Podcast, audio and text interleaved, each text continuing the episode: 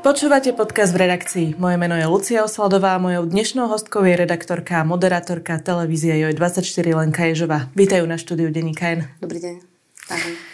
Na úvod len poslucháčom vysvetlím, že sa pomerne často stretávame v parlamente ako kolegyne novinárky a bežne si tam týkame, tak eh, si budeme týkať aj v tomto rozhovore. Uh, Lenka, vo štvrtok večer potom, ako v parlamente prešla novela trestného zákona, si na svojom Instagrame zverejnila, že si bola v minulosti znásilnená svojim vtedajším partnerom. Ako teraz vládaš tú situáciu v parlamente? Vieš čo, ja som sa nikdy nevyjadrovala ani k politikom, ani k nejakým tým zákonom, že čo sa momentálne riešia, len som samozrejme informovala o tom, čo kto povedal, alebo som riešila len to, čo tie zmeny môžu spôsobiť v praxi. Hej. Ale teraz vlastne výrok jedného politika ma nome, že postavil zo stoličky. Lebo ten spôsob, ako to on povedal, ako to prezentoval úplne bez štipky empatie, naozaj práve pre tie ženy, ktoré niečo takéto zažili, mohli padnúť veľmi zle.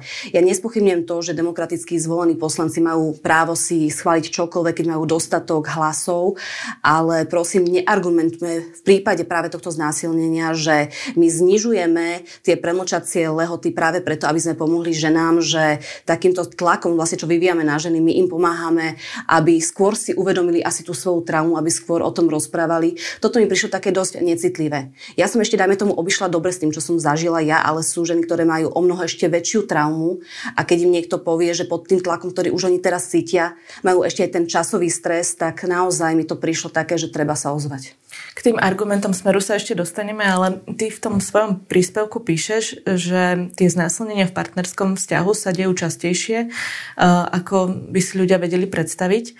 Aj z vyjadrení odborníkov a aj obetí sexuálneho násilia je zrejme, že tým obetiam trvá nejaký čas, kým sa s tou situáciou dokážu vysporiadať alebo kým si vôbec uvedomia a pochopia, čo sa stalo. Môžeš povedať, ako to bolo v tvojom prípade? Tak naozaj ja v tomto môžem hovoriť iba za seba, lebo každý to má určite nejaký iný ten čas, kedy to vie nejak si uvedomiť, čo sa deje, tak ja môžem povedať, že naozaj, že tak nebolo jasné, že to, čo sa deje, nie je v poriadku, nemalo by sa to teda diať, e, nie je to správne, ale zase na druhú stranu bol to môj partner. Ja si ani nevieš predstaviť, že koľko takých tých rôznych protichodných, tých vnútorných pocitov vtedy máš, lebo ty no spochybňuje, že či vôbec máš právo cítiť to, čo cítiš, či vôbec máš právo povedať vo vzťahu nie. A ešte do toho my žijeme naozaj v spoločnosti, kde ti 9 z 10 ľudí vysvetlí, že nič takého neexistuje ako znásilnenie vo vzťahu. A poviem ti tak, že asi sa si to osvojil, ale ten môj partner, pretože ja som celku rýchlo dokázala pomenovať to, čo sa udialo. Ja som ho s tým aj konfrontovala. Ja som povedala, že to, čo sa stalo, to, to je proste čisté znásilnenie. A on mi na to povedal, však si sa nakoniec prestala brániť, tak aké znásilnenie. A poviem ti, že toto náhodou asi by obstalo na súde, pretože naša legislatíva je určená tak, že pokiaľ nekladieš aktívny odpor, tak nie si znásilnená. Dobre, bez toho, aby sme aby si teda musela zachádzať do detajlov, môžeš povedať, čo sa vlastne stalo a napríklad, že pred koľkými rokmi a ako to celé prebehlo? No, ja už asi spadám do toho, že mne sa už skutok nestal, keďže sa nám posúva práve tá premlčacia lehota a čo sa týka toho, tak ja si budem tie detaily pamätať naozaj asi do konca života, hej, že čo sa udialo. Ono to bolo úplne taký klasický normálny deň, však e, sme unavené z tej práce, všetko, dojdeme domov, ja som si kúpila vlastne nový byt, potrebovala som tam niečo odniesť. On mal auto, ja som ešte vtedy auto nemala, tak sme tam teda išli, vyložili a chcela som ísť domov, fakt som bola unavená, vyčerpaná a on si tak povedal, že asi nie, potom si ma k sebe pritiahol, začal poskať. Ja som proste poprosila, že prosím teraz nie, že nemám na to náladu nič. Rozhodla som sa odísť z miestnosti, že idem teda von, že poďme však do auta. On ma schmatol, pritlačil ma ku komóde, tak aby som sa nemohla hýbať začal ma vyzliekať a pokračoval. Ja som, ja som aj prosila, že proste, že prestaň, hej, že ale nič, neprestal, pokračoval ďalej a ja nakoniec proste, jak sa mi začali rinúť slzy, tak ja som sa prestala už brániť. Alebo som si povedala, že takto to asi rýchlejšie skončí. Ale teda jasne si mu povedala, že nechceš? Áno, niekoľkokrát. Ja neviem, koľkokrát som mu povedala, že prosím, prestaň. Až som nakoniec proste vypla, ja som sa podala, aby som mala pokoj už. Čiže už tak nejako zo začiatku si vedela, že toto nie je správne a teda si si uvedomila, že už je to za tou hranicou, čo sa môže diať v partnerskom vzťahu. Jasne. A kedy, kedy si bola tak akože prvýkrát schopná o tom hovoriť? Ako nemyslím teraz verejne, ale svojim blízkym, rodine alebo aj jeho konfrontovať napríklad? Jeho som dokázala pomerne rýchlo, bolo to v príjme niekoľkých dní A samozrejme, že toto tak zmenilo tú dynamiku ste, že ja som z toho utiekla. Lebo som si naozaj uvedomila, že toto nie je v poriadku a ten jeho postoj, aký k tomu bol, tak to nemohla som v tom zotrvať. Čiže si sa s ním rozišla hneď potom? Mm-hmm. Už sa ma nechytil. Ten človek nikdy. A čo sa týka tej komunikácie, ja som to naozaj najbližším ľuďom dokázala povedať až po rokoch. Vedia to teda iba hrstka ľudí, to vedela som, teraz už vedia všetci, ale predtým to vedela ale naozaj, že hrstka ľudí. Nevedela som o tom rozprávať, pretože ja som to považovala za vlastné zlyhanie. Ja som to považovala za svoju vlastnú hambu, že sa mne niečo takéhoto stalo že ma nerešpektoval môj partner, že proste moje nie nebolo dostatočné, že čo ak som mala robiť niečo viacej, čo ak som sa mala teda viacej brániť. Ale ja som proste, bohužiaľ som ten typ, ktorý sa očividne, jeho funkcie, takže sa vypnú keď je v takejto stresovej situácii. A to zažíva, zažíva evidentne naozaj väčšina žien, keď sú obeťami sexuálneho násilia, že zmrznú. To zmrznutie, eh, čo som sa bavila aj psychológmi, tak naozaj je najčastejšie práve, keď poznáš toho útočníka. Že iné je to v prípade, ak ťa naozaj že schmatnú na tej ulici, nôž pod krkom a podobne, tak tam nejakým spôsobom máš ten aktívny odpor, pokiaľ samozrejme sa nevidie si z toho, že je tam ten, to násilné napadnutie, ale v prípade toho partnerského, čiže to rodinný príslušník, je to partner alebo človek, ktorého poznáš, tak vraj je tam vyššia miera práve toho, že zmrzneš. V tom momente, keď sa to stalo, alebo teda niekoľko dní na to, ty si uvažovala nad tým, že by si to ohlasila na policii? Alebo teda ohlasila si to policajtom? Neohlasila som to policajtom, pretože nekladla som aktívny odpor. Skutok sa nestal týmto spôsobom. Nie je to znásilnenie, keď nekladieš aktívny odpor. Ten paragraf je jednoznačný, ja zase zákony ja poznám. To je jedna vec, ale druhá vec je, že ja si úprimne neviem predstaviť, že by som dokázala svojho partnera udať na policii. Môj, moje riešenie bolo to, že ja som odišla z toho vzťahu. Keď si o tom hovorila s ľuďmi, blízkymi napríklad, alebo neviem, či si možno vyhľadala aj mm, psychologickú pomoc, tak ak, s akou reakciou si sa stretávala od svojich blízkych ľudí? Tak našťastie ja mám okolo seba ľudí, ktorí sú mi oporou, takže si ma vypočuli, boli mi oporou ďalej, pýtali sa, že či mi majú nejakým spôsobom pomôcť, ale samozrejme, že sú tam aj také tie automatické, že negatívne reakcie práve na toho partnera, že čo by mu spravili, ale to sú iba také tie silné reči, vieš. Ale Môžem povedať, že nikto ma nesúdil, čo bolo veľmi príjemné zistiť, že ja som sa hambila, vieš. Si sa toho obávala, ja že som by toho, áno, odsudili? Áno. Je to niečo, o čom sa nerozpráva, vieš. Uh, všeobecne takto aj priznať si na verejnosti, že som bola znásilnená, nie je jednoduché, pretože sa odhalíš, si proste taká úplne obnažená až na kost. A bohužiaľ stále sme v spoločnosti, že máme takých ľudí onakých a budete polovička ľudí súdiť. Napriek tomu, že ty si v tomto bola nevine. Pretože naozaj nikdy nie si vina, keď ťa niekto znásilní. To je práve to, čo sa hovorí, že keď aj žena nosí krátke sukne, to neznamená, že je práve o znásilní sme ľudia, ktorí máme možnosť sa rozhodnúť pre Boha. Samozrejme, to nespochybňujem a veľmi oceňujem, že o tom hovoríš verejne a pomáhaš tým v podstate aj iným ženám, ktoré niečo podobné zažili alebo zažívajú a ťažko sa im s tým vysporiada. A skús nám ešte možno opísať, ako si prežívala práve to, že sa toho sexuálneho násilia dopustil tvoj vtedajší partner a nie teda neznámy človek. Čiže človek, ktorý ti bol blízky a s ktorým si pravdepodobne fungovala niekoľko mesiacov a rokov. To fungovali sme roky. Takže o toto bolo také ťažšie na to spracovanie, lebo je to za normálnych okolností človek, ktorému máš plne dôverovať. Je to človek, ktorý mal predtým prístup k tvojmu telu a rešpektoval tvoju nejakú telesnú integritu a zrazu nevieš, čo sa zmenilo. Že teraz tvoje nie nebolo dostatočné. Ty sa cítiš vyslovene, že úplne že bezmocná, keď sa takéto niečo deje a zároveň stále si hovorí, že avšak nie, hľadám to prestane a nejakým spôsobom a strašne veľa akože takých rôznych emócií, takže je tam beznocnosť, je tam zmetok, je tam aj takéto o sebe pochybovanie, že na čo máš teda právo, ako som hovorila, že či máš právo povedať nie, či máš právo vôbec sa cítiť takto zle, ako sa cíti, že ti je, znamená, až fyzicky ti je zle z toho. Zároveň ani nevieš, že čo teraz ďalej a strašne je to taký naozaj že taký zmetok aj v tých emóciách. Lebo vieš, hovorí, hovoria ľudia, že a však to je možno iba o tom, že momentálne si nemala náhodou, si to preháňala a podobne, ale nie, nie je to o tom, pretože ty vieš, čo cítiš, ale vstupujú tam práve tieto všetky faktory do toho a je to taký ten, taká tá emocionálna vlastne také poškodenie, pretože ten človek, ktorému si dôverovala, už zrazu mu dôverovať nemôžeš. Čiže naozaj spracovávaš toho veľa. Čo ti tak pomohlo to spracovať? Vyslovene čas a nejaký odstup? Odstup. Odstup je asi to, čo mi pomohlo o tom vôbec rozprávať. Lebo vtedy, keď sa to stalo, tak ja by som o tom nedokázala rozprávať absolútne a neviem si predstaviť naozaj, že by som išla na policiu vypovedať. Ja mám za sebou výpoveď z minulosti, kvôli čo som dávala trestné oznámenie na Stolkera. Tom som vypovedala 3 hodiny. Ja som tam bola zrútená 3 hodiny, ja som tam plakala. Tie otázky toho policajta, oni museli byť tiež na telo úplne, pretože inak sa to nedá spísať. A ten človek ma, oh, ma ohrozoval iným spôsobom, ale nedotkol sa ma, nestihol. Ale ako by som dokázala vypovedať o tom človeku, ktorý mal ku mne takto blízko, čo sa dialo, však tam by som musela pomaly hovoriť, v akých polohách sme boli, čo sme robili, ako sme robili a to je, nie je to nechutné, je to pre mňa až tak úplne si to, neviem si to, naozaj si to neviem predstaviť, že by som toto zvládla.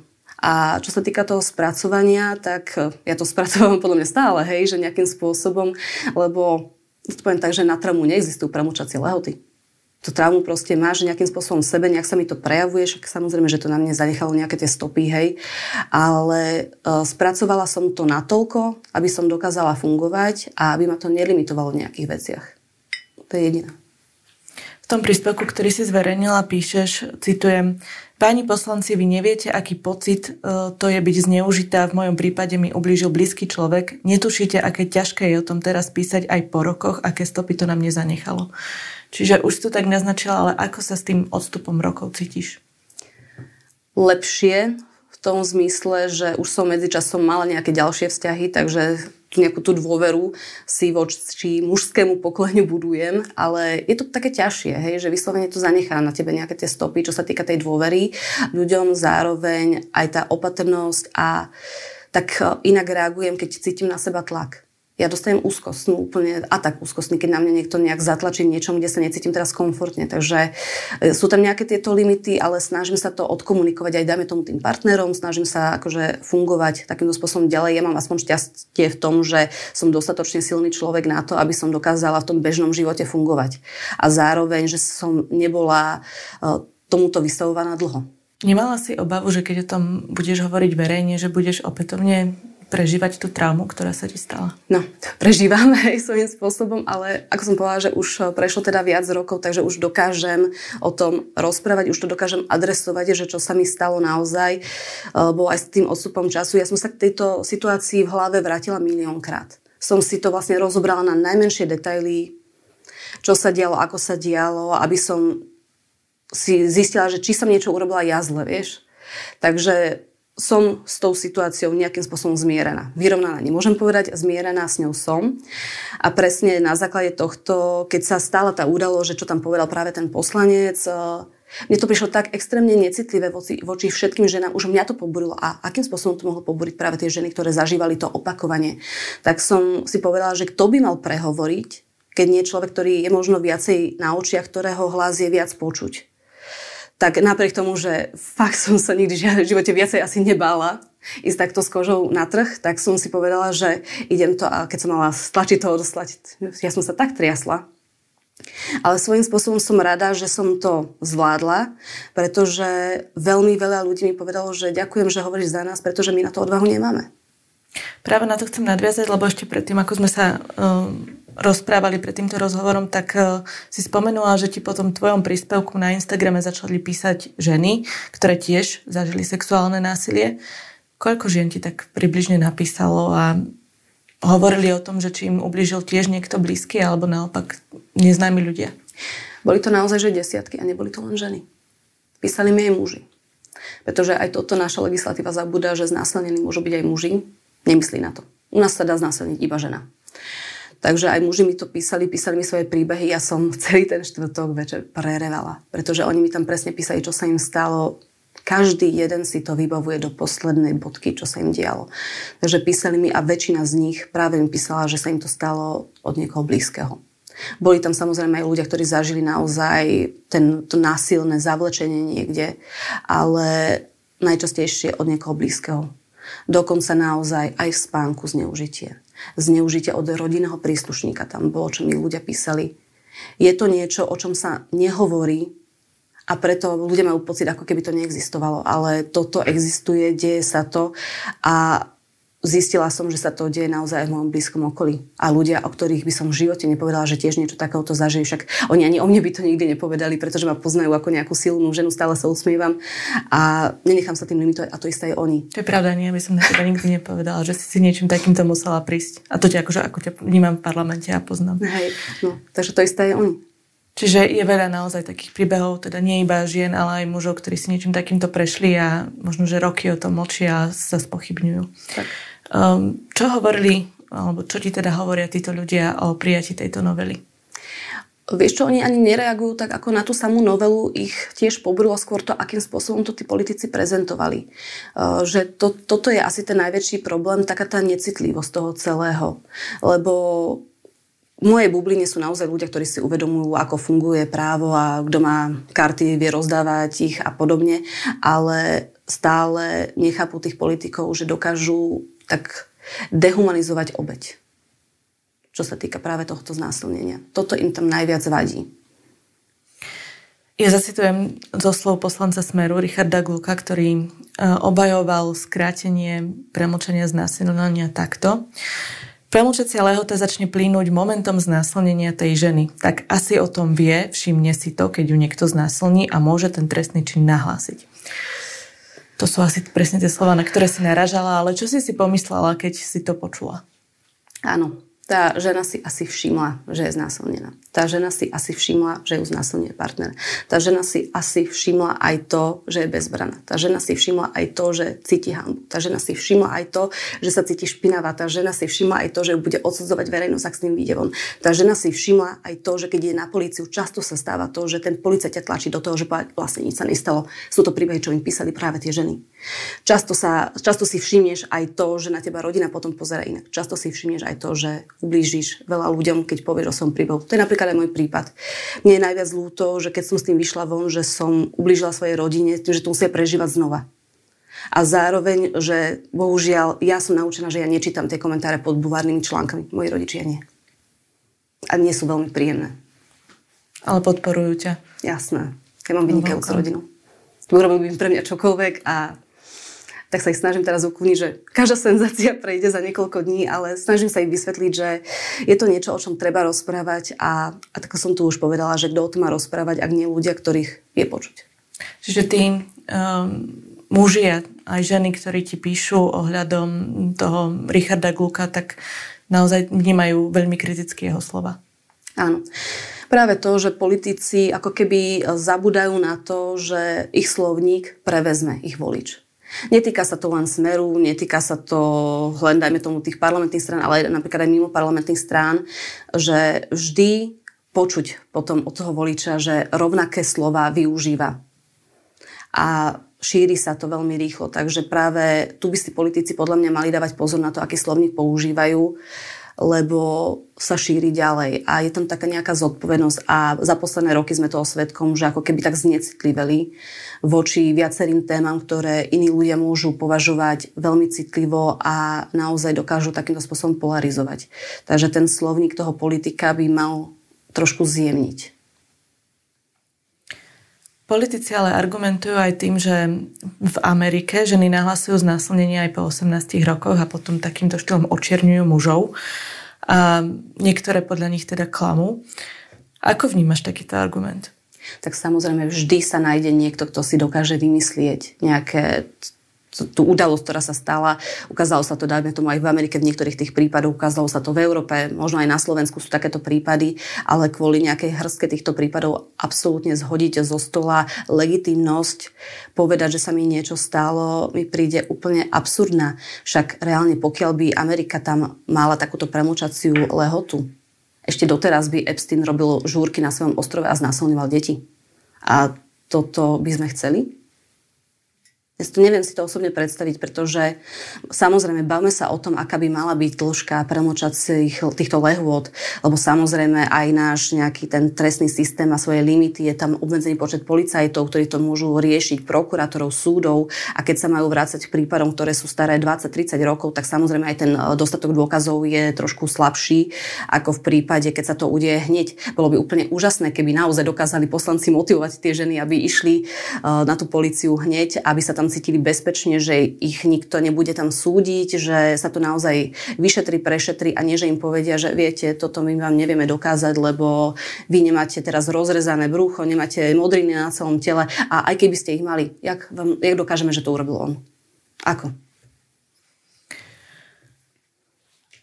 Okrem toho, že ti teda ľudia píšu na Instagrame a zverujú sa ti so svojimi osobnými príbehmi, aké reakcie zažívaš na to, že si takto verejne vystúpila a povedala o tom, čo sa ti stalo? Ja som to vlastne už tak naznačila, že vďaka aj bulváru sa to rieši takým iným možno aj spôsobom a nie tak úplne, že citlivejšie a... Bol hrozný ten článok.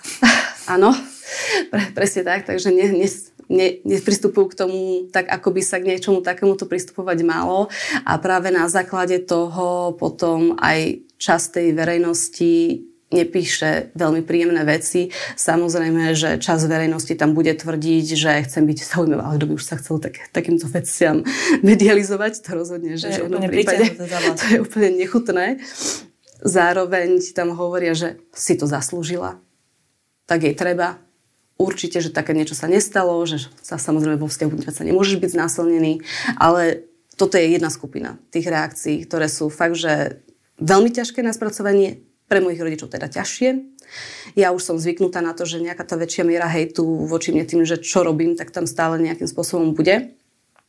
Ale na druhú stranu mne naozaj píše veľmi veľa ľudí aj pozitívne správy, že mi ďakujú za to, že o tom hovorím, že túto tému sa nesnažím ako nejak sa jej zbaviť, zakopať, proste, že neexistuje, že o tom hovorím, že aj takéto tabuizované témy treba otvárať a zároveň si myslím, že za tie posledné roky naozaj aj tá spoločnosť e, je náchylnejšia počúvať a snaží sa pochopiť, že sa dejú aj veci, o ktorých sa predtým nehovorilo. Na tom Instagrame ťa sleduje 23 tisíc ľudí, si teda známou uh, televíznou redaktorkou. Čo by si ale odkázala ženám, ktoré zažili teda tú podobnú situáciu a boja sa s tým zveriť blízkym napríklad, alebo teda nahlásiť to na policiu, alebo celkovo to v sebe spracovať? Že to nie je ich chyba. Nemusia sa hambiť. Mali by o tom skúsiť niekomu povedať, keď sa na to budú cítiť, či už je to nejaký psychológ, či je to blízka osoba, mali by skúsiť to naozaj pomenovať, to, čo sa stalo, lebo keď už to vlastne raz aj vyslovíš, tak už vtedy sa to ako keby tak zhmotní a dokážeš s tým nejak pracovať. A zároveň, že nie znamená nie.